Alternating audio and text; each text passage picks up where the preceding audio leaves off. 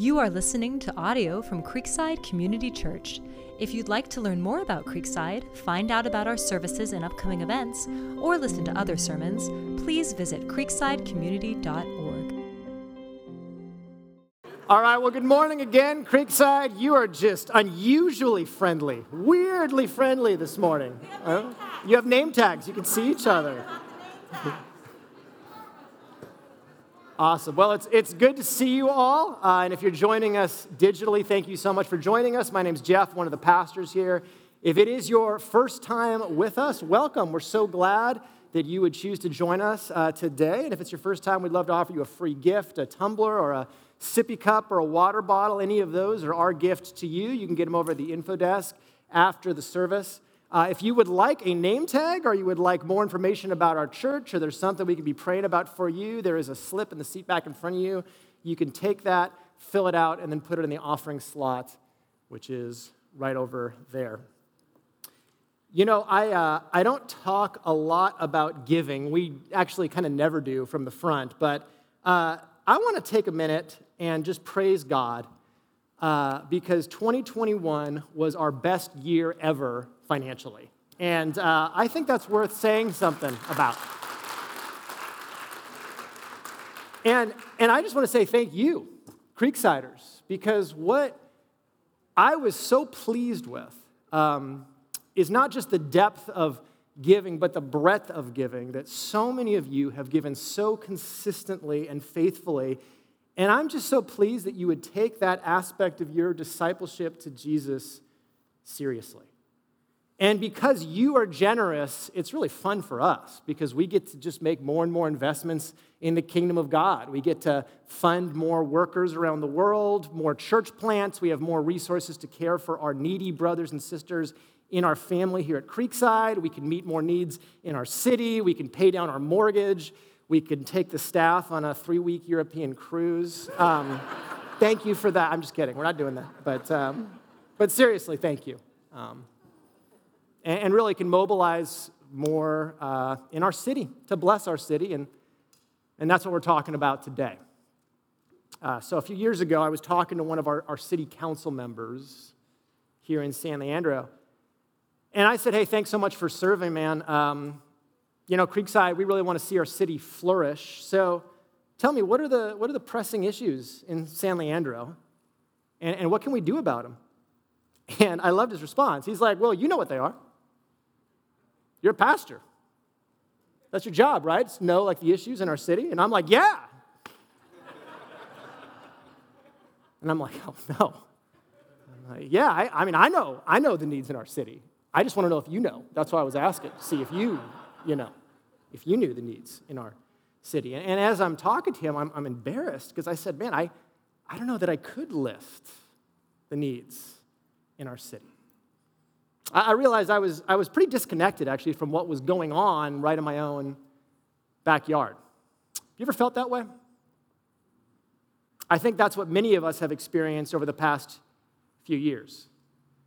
Uh, because COVID, it doesn't just disconnect us from people, I think it can also disconnect us from the place that we're in.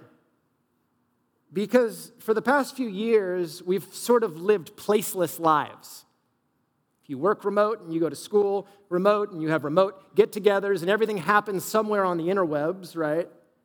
Uh, there's this growing sense that you can sort of live anywhere, work anywhere with no particular connection to anywhere. And, and there's this growing sense that, that you can sort of be everywhere all the time. You lose your sense of connection to a place. And I think when you do that, it's natural to ask, well, why do I live here? Maybe I should live somewhere else?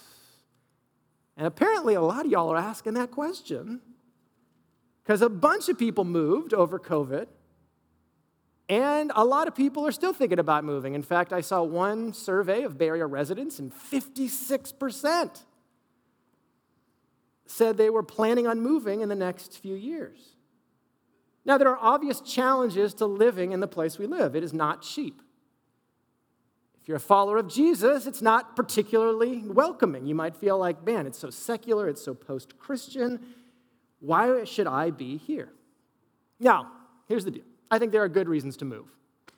I think there are not great reasons to move. This isn't a talk about moving, it's a talk about staying. Why would you stay in an area, and how would God call you to think about the place you live, regardless of how long?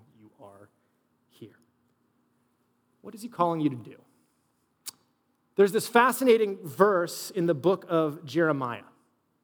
God is about to execute judgment on His people, He is sending them away from their homeland, He is displacing them and putting them in Babylon which, if you're an Israelite, is the last place on earth you'd want to live.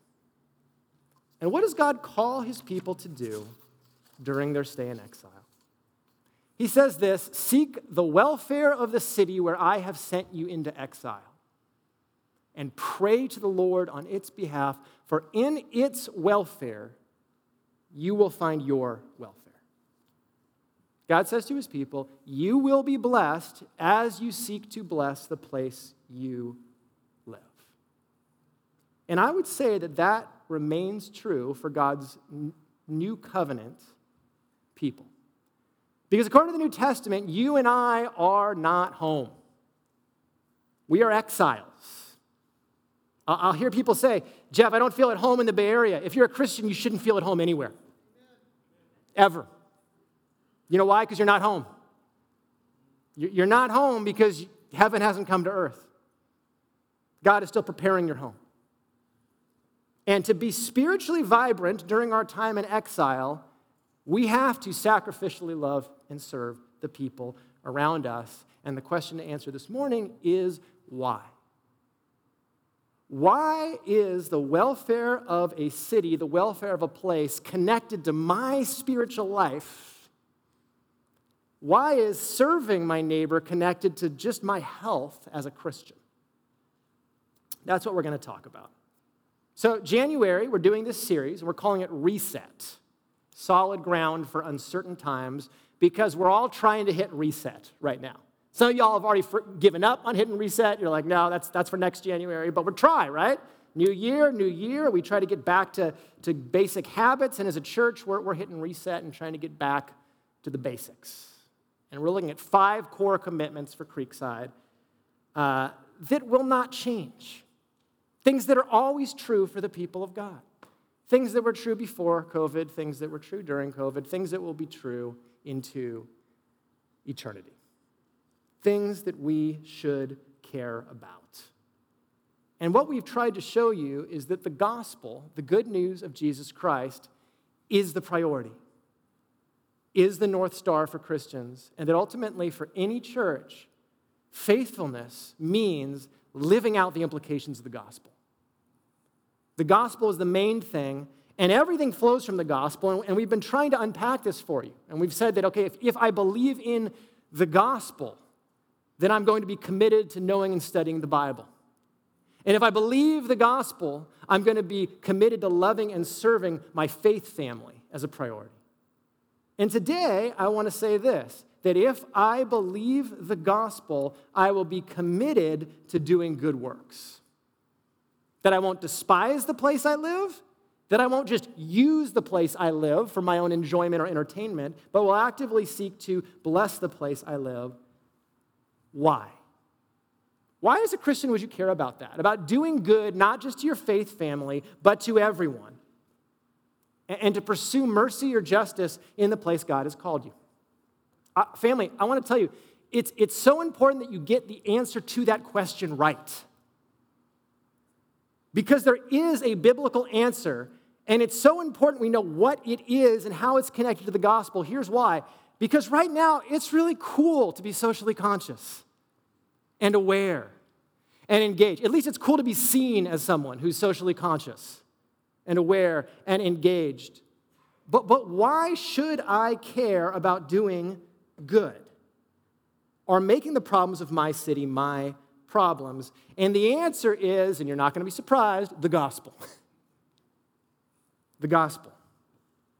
So, what does the good news have to do with good works? That's the question I want to answer today. And to answer that question, I want to go to a very helpful little book in the New Testament, and that's Paul's letter to Titus. Because Paul's point in Titus, this is the Theme of the book good news leads to good works. Good news leads to good works. So, why should I do good works? That's one question. Why shouldn't I do good works? there are bad reasons to do good works, and we need to talk about those as well. So, why to do them? Why not to do them? And hopefully, we can see how the gospel propels this. So, let's pray, and then we'll jump into the word. God, I, I thank you for your word that performs its work in those who believe. And uh, Lord, I pray that you would teach us now and make us receptive and energize us to be like you, Jesus. You went around doing good. Help us to understand why and how to follow your example in your name. Amen. So let's return to a text we looked at last week. Remember this? If you were here last week? Paul says, Jesus gave himself for us, that's the gospel, to redeem us from all lawlessness and to purify for himself a people for his own possession. That's what we looked at last week. Who are what? What's the word? Zealous for good works. Paul is writing to his young ministry protege Titus, who is planting churches on the island of Crete. You know, if you think it's hard to love your city, let me tell you about Crete. Okay? Crete, uh, a large island in the Mediterranean, right?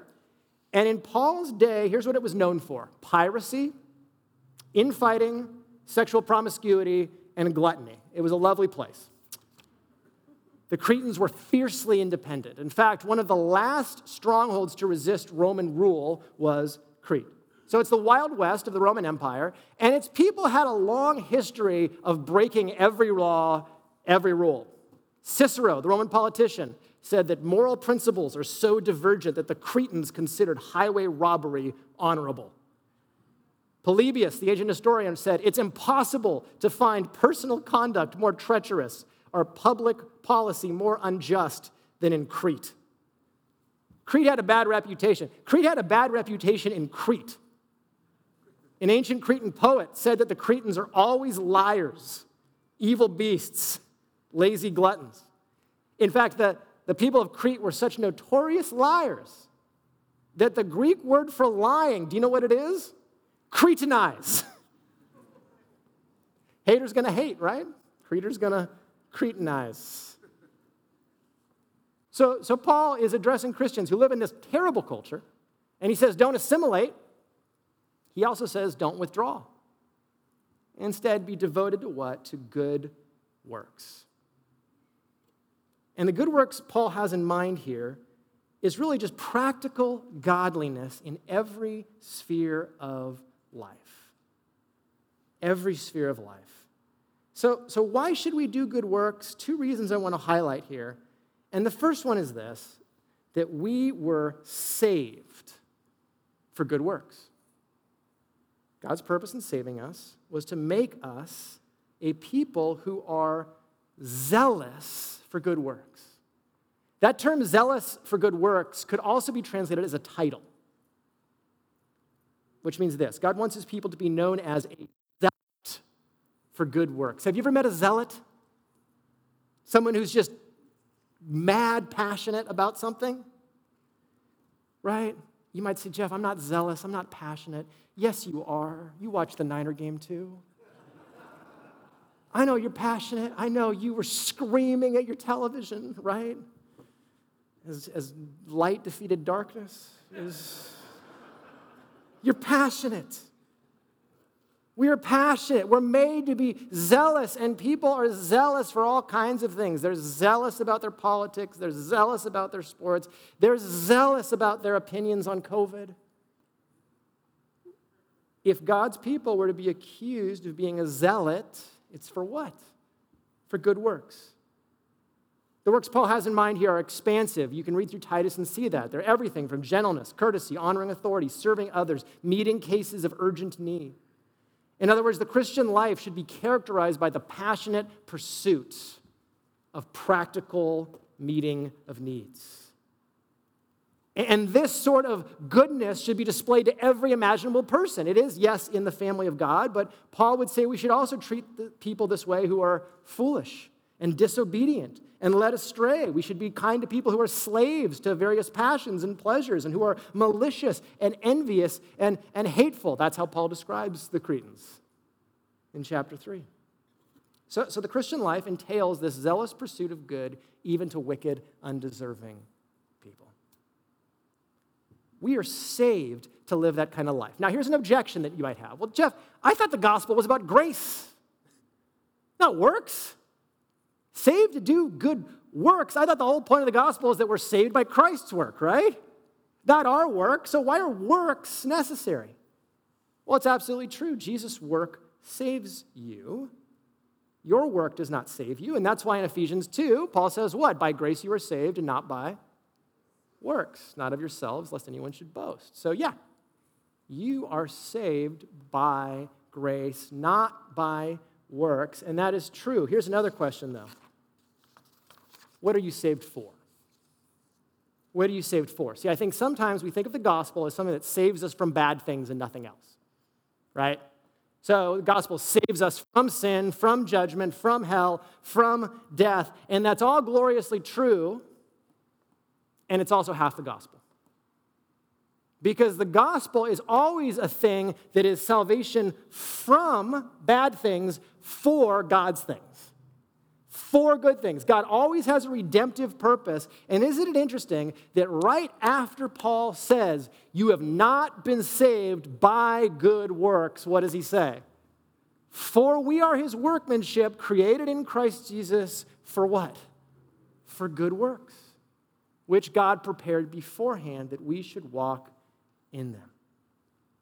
We're not saved by works, but we are saved for works. Here's what it means good works don't accomplish our salvation, but our salvation makes it possible for us to actually do good works. As we say around here at Creekside, grace doesn't make obedience unnecessary, grace makes obedience possible.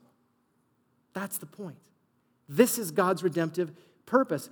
God is creating you to be a new person. Do you see that? You're created in Christ Jesus. You're transformed. And so here's the question you got to ask What kind of person was Jesus?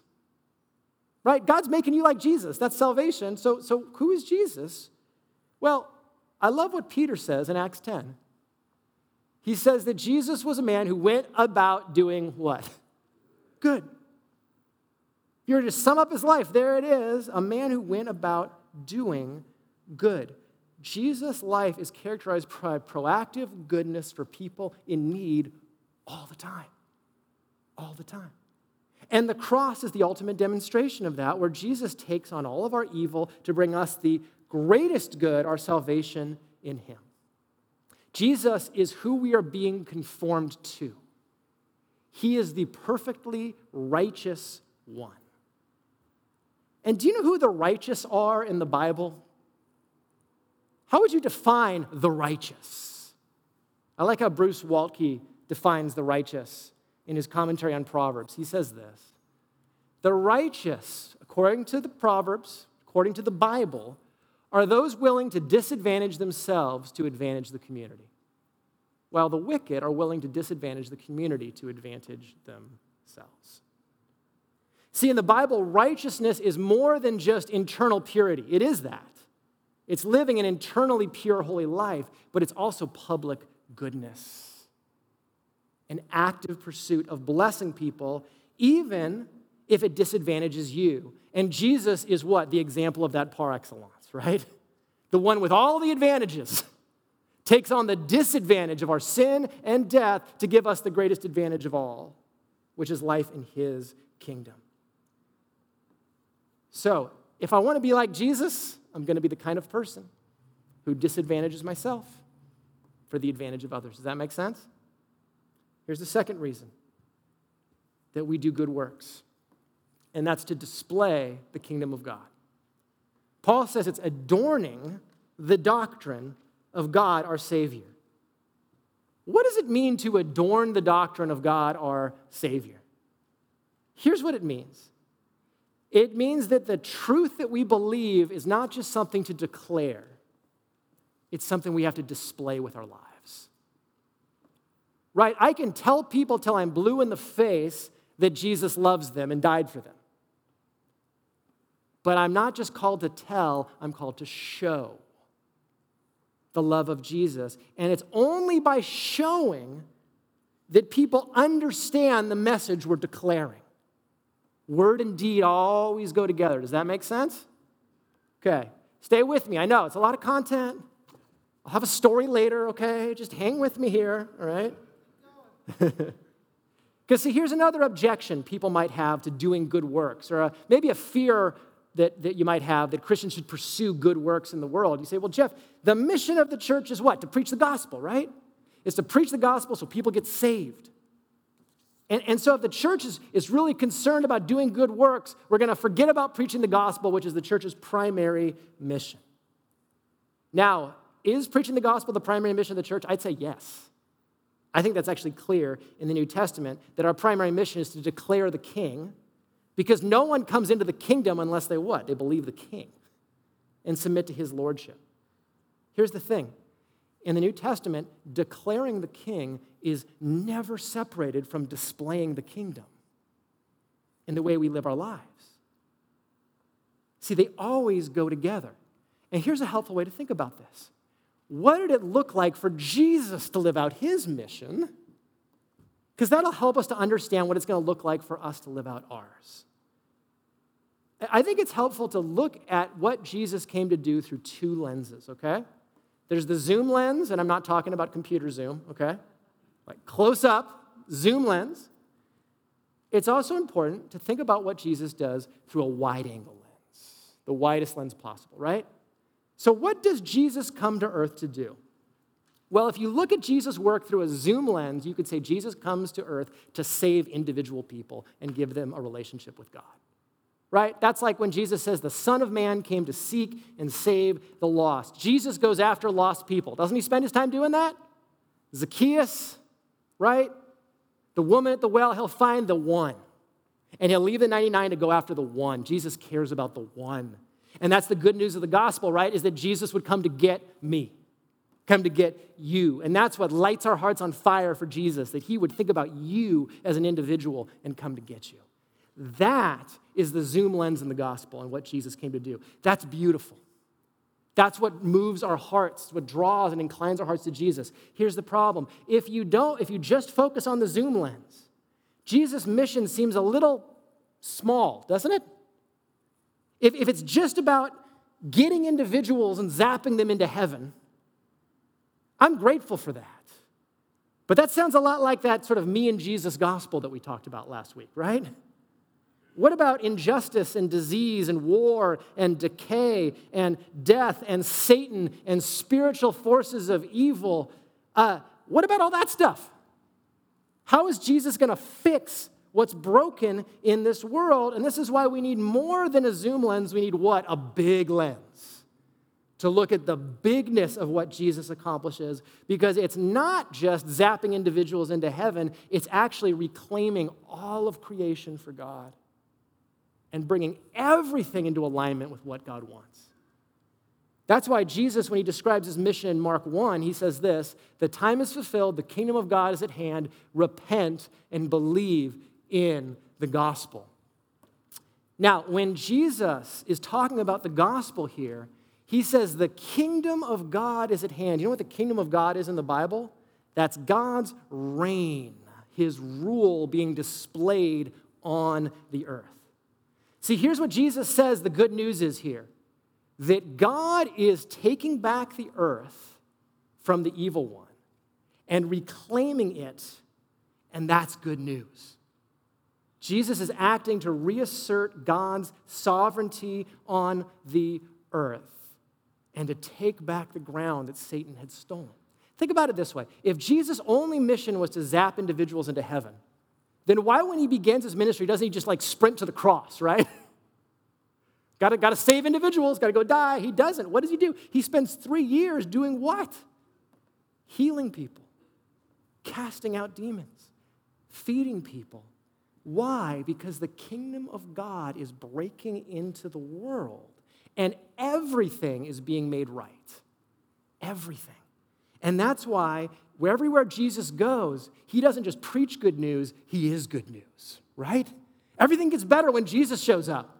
Got sickness? Gone. Hungry people? Not hungry anymore. Right? Oppressed people? Oppression gone. Marginalized people? Brought in. Funeral? Canceled, right? Jesus never went to a funeral, he just ended funerals. You ever notice that? He just raises dead people. Why does he do all of that? Because he is giving this preview of coming attractions. He's saying that when God's rule breaks into the earth, everything gets better. Everything sad comes untrue, everything evil gets undone, everything unjust gets rectified. And so, if that's true, if there's this zoom angle to the mission of Jesus and a wide angle, what does that mean for us as we follow Jesus?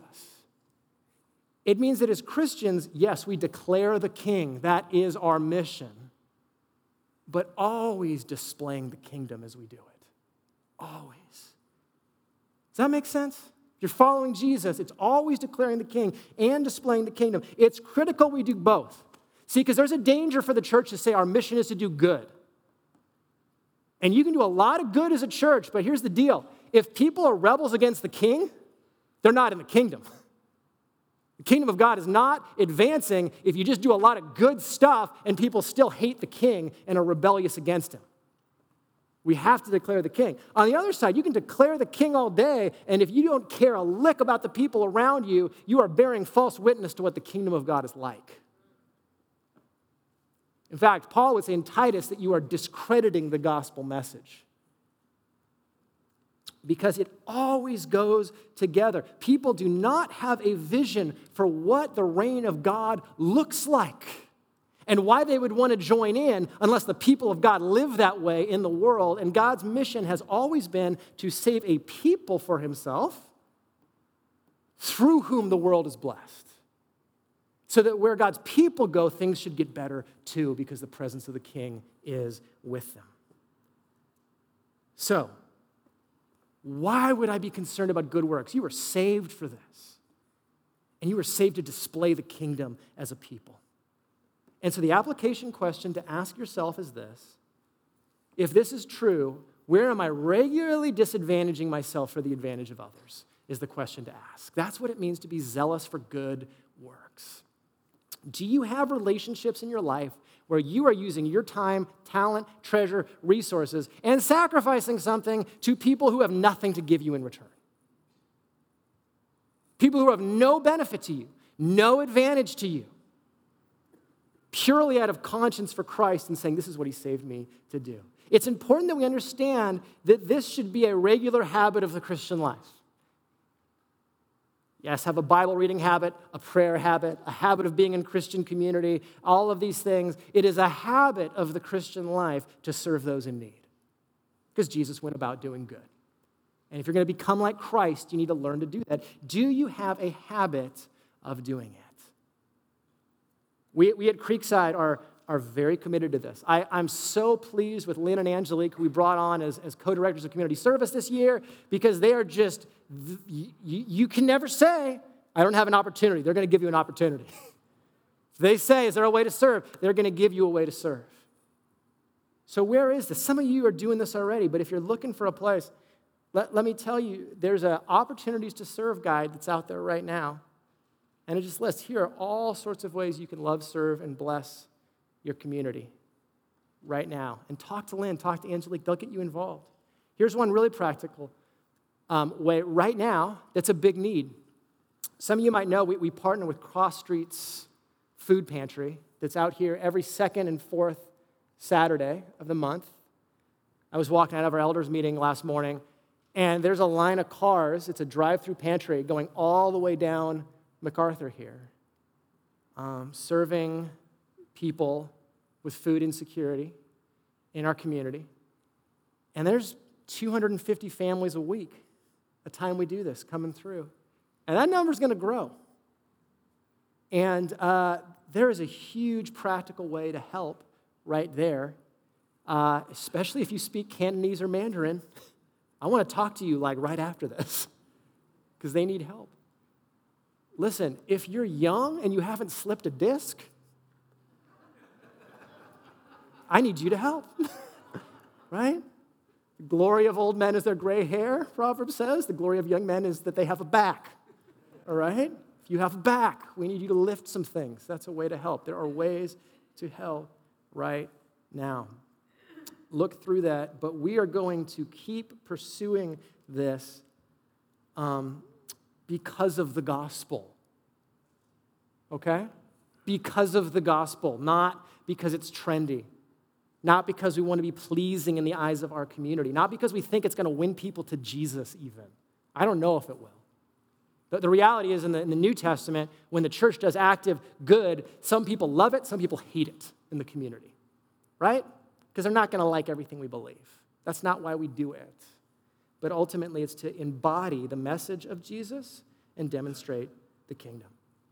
So that's why we should do good works. Why, why wouldn't you do good works? Let me give you three reasons not to do them. And here's why I say this. The minute you enter into the brokenness and suffering and injustice of the world, you will be overwhelmed at how deep the problem goes. Absolutely overwhelmed. And so you've got to get the motivation right because if you don't, you will get ground down with discouragement and despair, and you won't want to keep going. Three reasons not to do it. First is the worst reason, the worst motivation is to prove myself to God. I need to be acceptable to God. God won't think I'm a good Christian. God won't love me unless I care about this issue. Uh, Paul says very clearly that you are not saved by works. Titus 3:5 he says God saves us not on the basis of deeds done in righteousness. Here's the point. The first step to doing good in the world is actually to root yourself in the unconditional love of God and acceptance you have in Christ. And to know that God already loves you 100% in Him. And that what you are going to do in the world is not going to give you an identity with God. You already have an identity from God. You're not working for that identity, you're working from it. Here's why that's important. If you have any sense of God's distance or displeasure with you and think this is going to earn you some favor before God, it will drive you crazy. I, I love Martin Luther's story. He said that Jesus' command to love God was the thing that drove him to hate God. And here's why. Every time he read that, I thought, well, I don't love God enough. I don't love God perfectly. Love God with all your heart, soul, strength, and mind. And every time he read that, he'd go, I don't. And he said, I can never do this. That led him to hate God. You know why? Because he didn't understand the gospel. He had not yet seen that God already loved him with all God's heart and strength and soul and mind. So, you don't do this to prove yourself to God. Second, you don't do this to prove yourself to others. Don't serve people for the approval of other people. There is so much obsession with that right now.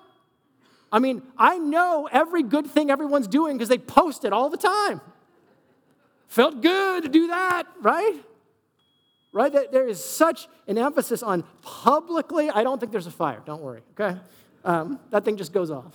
Um, but on being publicly recognized as the right kind of person. That's so big right now. But what does Jesus say? Do not practice your righteousness before men in order to be seen by them. If you do, you have your reward in full. If you want to please God, do it in secret. Here's why I say that. If you do good in the world, it's a thankless task. It's a thankless task. People aren't going to,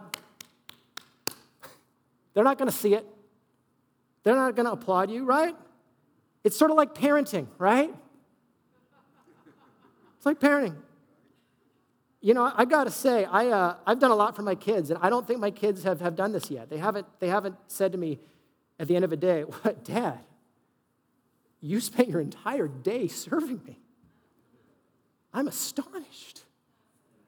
You made me three meals, you dressed me, you told me to make my bed five times, and then you made it for me, and I ignored you. You cleaned my clothes, and you took me to the park. I just, how could I ever repay you? Hasn't happened yet, okay? I'm not expecting that, right? Maybe in 10 years, maybe in 10. But, but if you are doing this for the approval of others, you're not going to get it.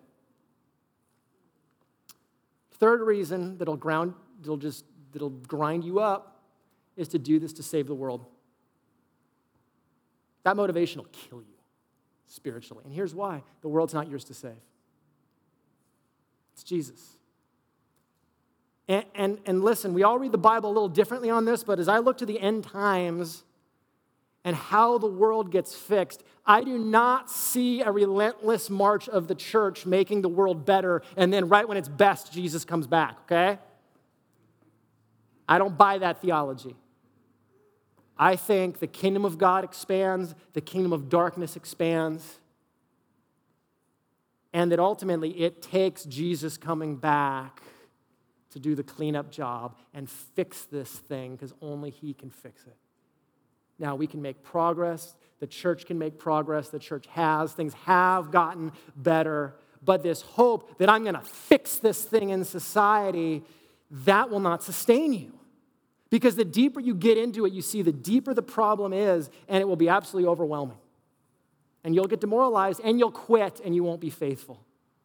It's about honoring Jesus and being faithful, not about fixing the world. I'll tell you, as Cashel and I have gotten deeper into the world of foster care, I, I just see this more more where I'm just like, this feels impossible, God, as a problem to fix. I was, I was talking with uh, Bishop Aaron Blake. He's an amazing man.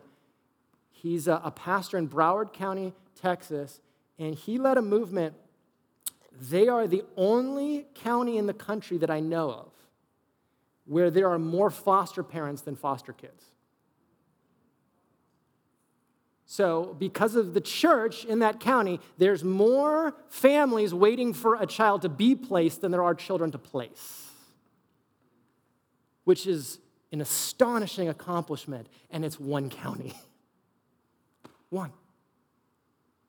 And, and so I'm like, that's great. to make it happen in Alameda County, God, I don't know if that happens in my lifetime. And I can't make the goal of seeing it happen in my lifetime. I'm working toward it. But if fixing the world is my goal, uh, then I am taking on the wrong job description. That's Jesus' job. Okay? Ultimately, only the gospel can give me the motivation. In Deuteronomy 10, when Jesus, when God commands his people, love the sojourner, love the alien, do you know why he says we should? He says, Because you, Israel, were sojourners and aliens and slaves in a foreign land, and I came and sought you and loved you and brought you in. So love those on the margins. That's why. That's a gospel motivation. Jesus, I want to treat other people the way you treat me. And that radically reorients my life to disadvantage myself for other people. Glen Scrivener, a pastor, he said it like this he said, if natural selection means the survival of the fittest and the sacrifice of the weakest, Christianity is about the sacrifice of the fittest for the survival of the weakest. That's the gospel. It completely flips around the natural way we think life should work or does work, which means those with the most advantage, the most fitness, the most health, the most wealth go first in joyfully pouring out their lives for the weakest, the neediest. Why? Because that's Jesus. That's Jesus. Let's pray. And so, Lord, I pray that you would make us these kind of people. Lord, that we wouldn't be overwhelmed by the need, uh, but we'd be overwhelmed by your grace toward us. And Lord, that you used all of your advantages to bring us in our great spiritual disadvantage into your kingdom? Would we just act like you because you love us so well? And would we joyfully, consistently find that way to pour out our lives for um, the least, the forgotten, the last? For your sake, Jesus. Amen.